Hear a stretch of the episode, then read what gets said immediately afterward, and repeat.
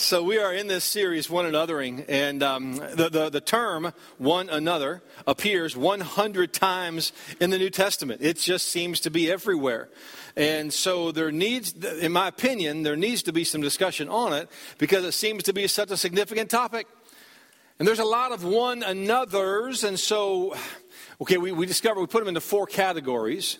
And the first one we talked about last week was love, and then this week is unity, and then humility and encouragement. But the Christian faith is an action faith. So it's not a matter of just believing what the Bible says or reading the teachings of Jesus. It's about what we do with what we know. Because uh, just because you may know more than somebody else about Scripture doesn't mean you're a better Christian. It's really a matter of what you put into practice. In fact, the Bible says that knowledge puffs up. And so just learning more, and I'm all for learning, but learning more for the sake of learning more isn't helping anybody else. It just gives you more knowledge. And so I want to be very careful that we understand that the faith that we believe in is a faith that produces action. So if that's the case, so rather than it being love and unity and, and humility and encouragement, and, and, just being one another, so we're one anothering, so it becomes that, an action that we're doing. So loving, unifying, humbling, and encouraging. That's, that's who we're supposed to be becoming. That's what should be the hallmark of who we are as a church. And when I say church, I don't mean Virginia Hills Church. I mean the body of Christ, how we work in and around each other. Unity in the church has always been a major theme, specifically in the New Testament. And it was an issue of the church since the days of Jesus Christ. And Jesus Christ said this towards the end of his ministry in John chapter 17. If you remember, last week we were in John chapters 13 and 14 when Jesus was beginning the Last Supper and he was about to be betrayed and all of that. So here we are a couple chapters later, and you can kind of see how much further into that story we are. But in John chapter 17, verses 20 and 21, Jesus said this. He's praying to his Father. He says, Neither pray I for these alone, the men that were with him and this is an incredible thing, but for them also which shall believe on me through their word. Who is that? That's us. So Jesus is praying, God, I'm praying for these men with me right now, but then also all the people down the road that are going to come to Christ because of the word that they are sharing. So Jesus is praying for us here. And what is his prayer? That they may be one. Just as you, Father, are in me and I in you, that they also may be in us, so that the world may believe that you have sent me. Additionally, Paul, the largest writer in the New Testament, penned at least 13 books, saw unity as a part of the DNA of the church. And he addressed it in almost every single letter that he wrote. He is encouraging church after church to be unified, to come together, to be like minded, to be there for each other. In Ephesians, he's writing to the church of Ephesus, he says this in chapter 4 I, therefore, the prisoner of the Lord, beseech you that you walk worthy of the vocation wherewith you are called, with all lowliness and meekness, with long suffering, forbearing one another in love and then he says this endeavoring to keep the unity of the Spirit in the bond of peace. He goes on in that same passage to stress the oneness that we have, all of this commonality that we have. He says this there is one body and one Spirit, even as ye are called in one hope of your calling, one Lord, one faith, one baptism, one God and Father of all who is above all and through all and in all. I love that. And in you all. So he's reminding them that this all of this oneness is because of who dwells inside of you. And he's trying to tell them, look at all of the commonality that you have. All of this oneness that you should have, I want you to be unified as a church. But I want to take this a different, different route today. Just obviously, I believe we ought to be unified as a church. But I want to make sure that we're not just thinking church. When it comes to unity, how important is it to have unity in every area of our life? Like, how important would it be for a husband and wife to be unified? How important would it be for the kids and the mom and dad to be on the same page?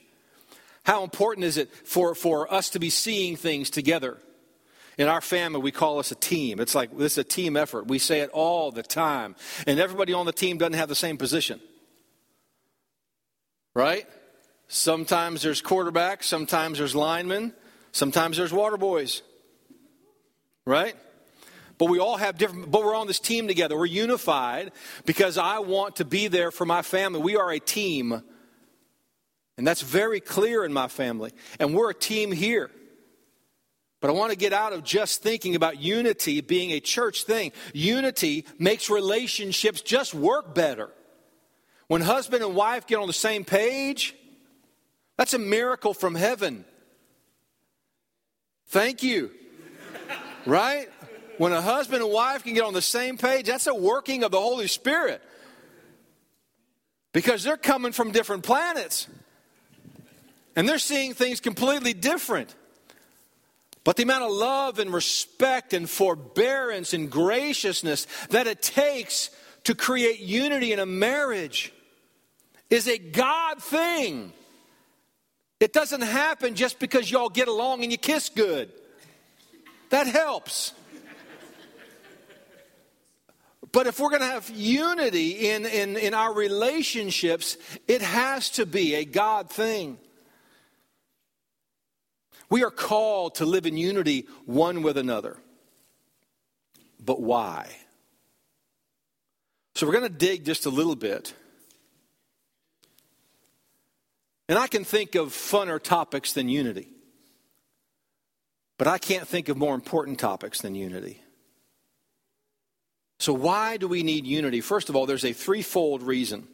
There's a, there's, the purpose of unity is threefold. And there may be a fourth fold that I didn't find. I just know there's at least three of them. First of all, it helps us function properly. When we are unified as a team, whether it's in your family or your relationship with your spouse or as a church or even in a work environment, when you are unified as a team, you just function better and you know what I'm talking about. Like if you're second guessing everything your boss says, or if you are if you are thinking that she has an ulterior motive, or she's trying to she's trying to get you to do something when you really don't want to do it, and she's being manipulative, then that just tears down that unity, and you don't function well anymore. You may not understand the importance of unity even within your own body until you no longer have unity within your own body. I was talking with someone this week about Parkinson's disease. Parkinson's disease is this, it's almost a mystery. But what they do understand about Parkinson's is that it affects your nervous system, which then affects your motor skills.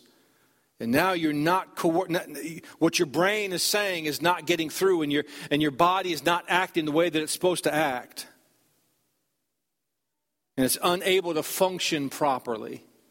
What about autoimmune diseases? There's over 80 autoimmune diseases. What does that mean? It means that your body begins to attack itself. Your immune system begins to recognize things in your own body that are naturally part of who you are, but they're attacking them like a foreign substance.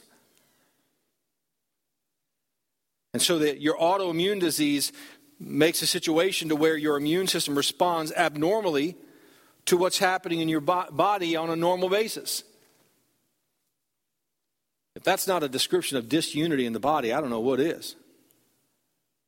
In Ephesians chapter 4, the verses that we were just reading, he talks about, if you go on down there reading it, he talks about this body of the church that God has created that is fitted together. In the King James, it says it's fitly formed. It's like, it, it's, like it's, it's, it's all, we're all put in this body and we're all fitted in the right place to function properly.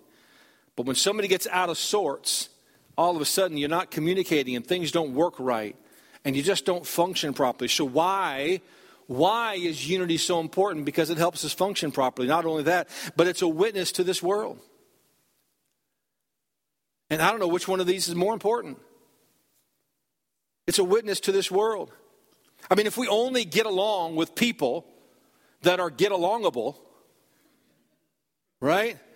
If we only get along with people that agree with us, what challenge is that?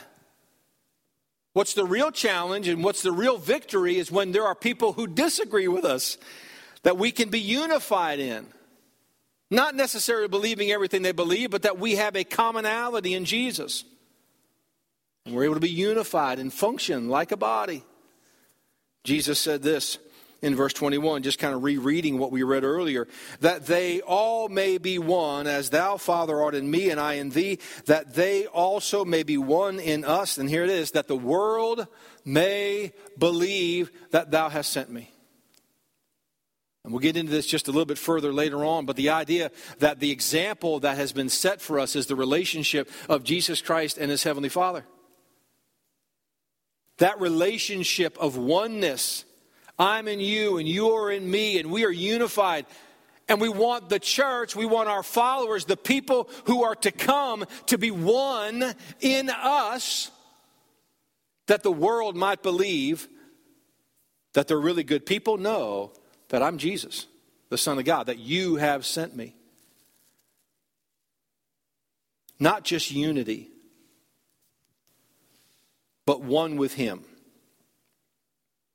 more than just agreeing with each other, more than just being a part of the same organization and voting the same direction, but being connected and united with God Himself and with His Son Jesus Christ for a common purpose. That's a much stronger message that we're sending because it's a much more important objective. When we are connected with God and then with each other, the message becomes believable. Like if we bicker and if your relationship with your spouse is no better than anybody else's and God doesn't seem to be doing a work there and there's no unity in your family and you're the gripe gut at work and nobody likes to be around you because you do nothing but point out problems, there's no unity there. You are not in the business of unifying, which is what we're supposed to be doing here on this earth. And if we're not unifying the worlds that we live in, we are not being very Christian in the worlds that we live in. Because Christianity is not about pointing out problems, Christianity is about finding solutions. We're really good at the former, but we really suck at the latter. Jesus is our commonality. And the third reason why I think that, that it's important to be unified, the purpose behind it all is to glorify God. And we hear this and we're like, okay, yeah, I know God gets all the glory because we hear it so much. But that's really the reason we do everything we do is to bring God honor and glory. The ultimate, the ultimate aim of the Christian unity is the glory of God. Paul says this in Romans chapter 15. He says, Now the God of patience and consolation. Woo! Aren't you glad that He's the God of patience and consolation? Grant you to be like minded, same mind, one toward another according to Jesus to Christ Jesus, that ye may with one mind and one mouth glorify God, even the Father of our Lord Jesus Christ. Wherefore, receive you one another, as Christ also received us to the glory of God. I love that word received. If you dig down just a little bit, what that might have meant when it was written originally in the Koine Greek, it means to take into your own heart. It's more than just welcome to my house. It's like, I want you in my life. I'm taking you into my heart. When we receive one another, when we take one another into our heart, the same way Christ received us, that brings God glory because that's unusual. When we receive one another the way we've been received, and when our hearts and minds become like minded, God gets the glory. So unity is only a good thing, though, right? When we're unified for the right reason. All of Germany unified against the Jews.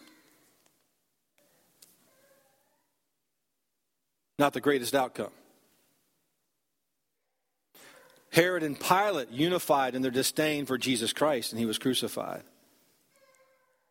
So, unity does not always mean a good result. Not that I'm trying to mess with your head. I'm trying to get, this is my segue into my, into my next point here. But when Paul and Silas were in jail and they were unified in praising God and were set free and people came to know Christ, that kind of uni- unity is powerful. So, my next point here is that the character of our unity has to be truth. We can't just be unified for the sake of unity. Well, you know, Jesus said we're supposed to be like minded, so I guess we got to. You mean this is okay to do and that's okay? No, we need to be unified in the truth. In Ephesians chapter 4, 13, further on in that chapter, written by Paul to the church at Ephesus, he says, Till we all come in the unity of the faith and of the knowledge of the Son of God, unto a perfect man, unto the measure of the statue of the fullness of Christ. What a goal. What, a, what an opportunity. This unifying that we're supposed to be doing is supposed to be something that we do with truth. Paul piles on more verses here about common mindedness. I'll read to them quickly. Philippians 2 2. Fulfill you my joy that you be like minded, having the same love, being of one accord, of one mind. Philippians 4 2. This is one of my favorite stories in the Bible, and it's only one verse. I beseech Euodias, and I beseech Syntyche, that they be of the same mind in the Lord. Two women in the church bickering.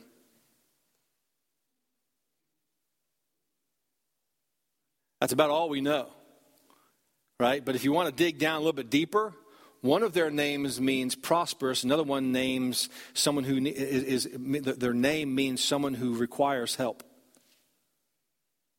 to be helped along, is what her name means. And so, if you really want to stretch this, like I love to do, you could have two women from two different social classes, or one woman who was really skilled at, at being successful in life and somebody else who wasn't. And they're in the same church, and obviously they didn't see eye to eye. And that's probably carrying it way too far. And God's going to look at me one day and say, That was really stupid. but it preaches really good. And the idea that you don't have to be the same to be unified, right? There was some disagreement between Euodias and Syntyche. There was something going on there that caused them to have a falling out to the point where Paul addresses that directly in his letter and he calls them out. Can you imagine? Like this letter is being read to the church, right? And we're just going down, everybody's like, oh, that's sweet. Oh, that's like, and I beseech Euodias and Syntyche, huh? Busted. All right, we get it. We need to be nice to each other. That's how important unity was because he saw that disunity between those two women as potentially affecting the whole church. And then Paul said this in Romans chapter, chapter 15, verse 5. We read part of this earlier. Now the God of patience and consolation grant you to be like minded one toward another according to Jesus Christ. Unity is a powerful thing. But let me tell you, when you are unified in Christ, and then you are unified in the truth of Jesus Christ, now you become an incredibly powerful force for good. And that's what we're looking for. Where does all this come from? And this is where we're going to kind of land the plane here a little bit. So we've talked about the character of unity, we've talked about the purpose of unity. And then finally, here we're going to talk about the source of unity. Where does this come from? Like, Eric, how can I do this? I'll give you some practical things in just a minute. But how do I do this? How do I? You don't understand. Have you met my wife? I not my wife. Not my wife. I'm just saying, like that was rhetorical. Like you're asking me, have you met my wife? No, I haven't. Or have you met my husband? You don't understand my kids. Or you've never met my boss or whatever. How does, how does this, where does this unity come from, Eric? What, how am I supposed to be a unifying agent where I am? Philippians chapter 4 verse uh, Ephesians chapter 4 verse 3 says endeavoring to keep the unity of the spirit in the bond of peace. The unity of the what? The spirit. Big S. Little s means your spirit. Big S means the Holy Spirit. So this is the unity of the Spirit. Oh, so it's not up to just me to try and be nice to everybody and unify everything. I need to have that mindset, but unity comes from the Holy Spirit. I take that to mean that the Holy Spirit is the giver of unity. You know what? It means we need to invite the Holy Spirit into our lives. Boom. Holy Spirit, do you have an idea of how a marriage ought to work successfully? Uh, yeah, I do. Do you have some tips on maybe helping me raise my kid? Yes, absolutely, I do. The Holy Spirit is the source of unity. And the soul, you know, he's not going to tell you you're right and she's wrong either. We're going to get to this just a little bit, I promise. 1 Corinthians 12, I know a lot of verses, right? 21 verses today, just in case you're counting. 1 Corinthians 12, 13, for by one Spirit, capital S, are we all baptized into one body. Whether we be Jews or Gentiles, whether we be bond or free, and have been all made to drink into one Spirit. You know what he didn't say there? He didn't say we're divided into Presbyterians and Methodists, and he said we're either Jews or Greeks, bond or free. Those are some big buckets, people. Those are big buckets of people. We're in the same bucket, okay? We're in the same bucket. That means we need to get along because we all have one spirit. So, what is your role? How can you create unity in your world? How can you be the unifier? This is awesome. This is really great. Are you ready for this? Seek the fullness of the Holy Spirit.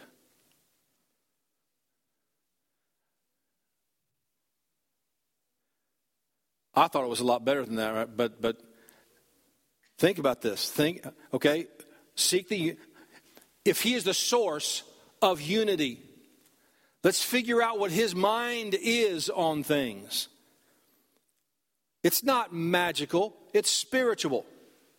He has a perfect will, if you will. He's the source. And if we walk with him, as it says in Galatians, and allow Him to bear fruit in our lives, this is what's so awesome. If we will bear the fruit of the Spirit in our lives,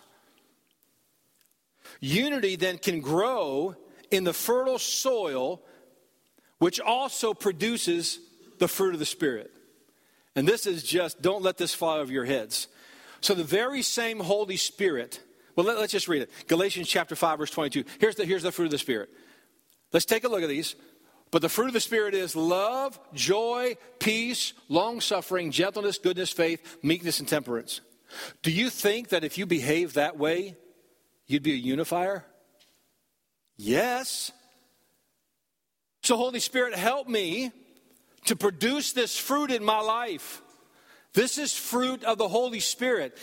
How do you get that fruit? You don't get that fruit just by working really hard. You get that fruit by walking in the Spirit. A few verses earlier. If you walk in the Spirit, you will not fulfill the lust of the flesh. That's what the Bible says. So if we are walking in the Spirit, what does that mean? It means we have a relationship with the Holy Spirit. We talk with the Holy Spirit. We listen to what He has to say.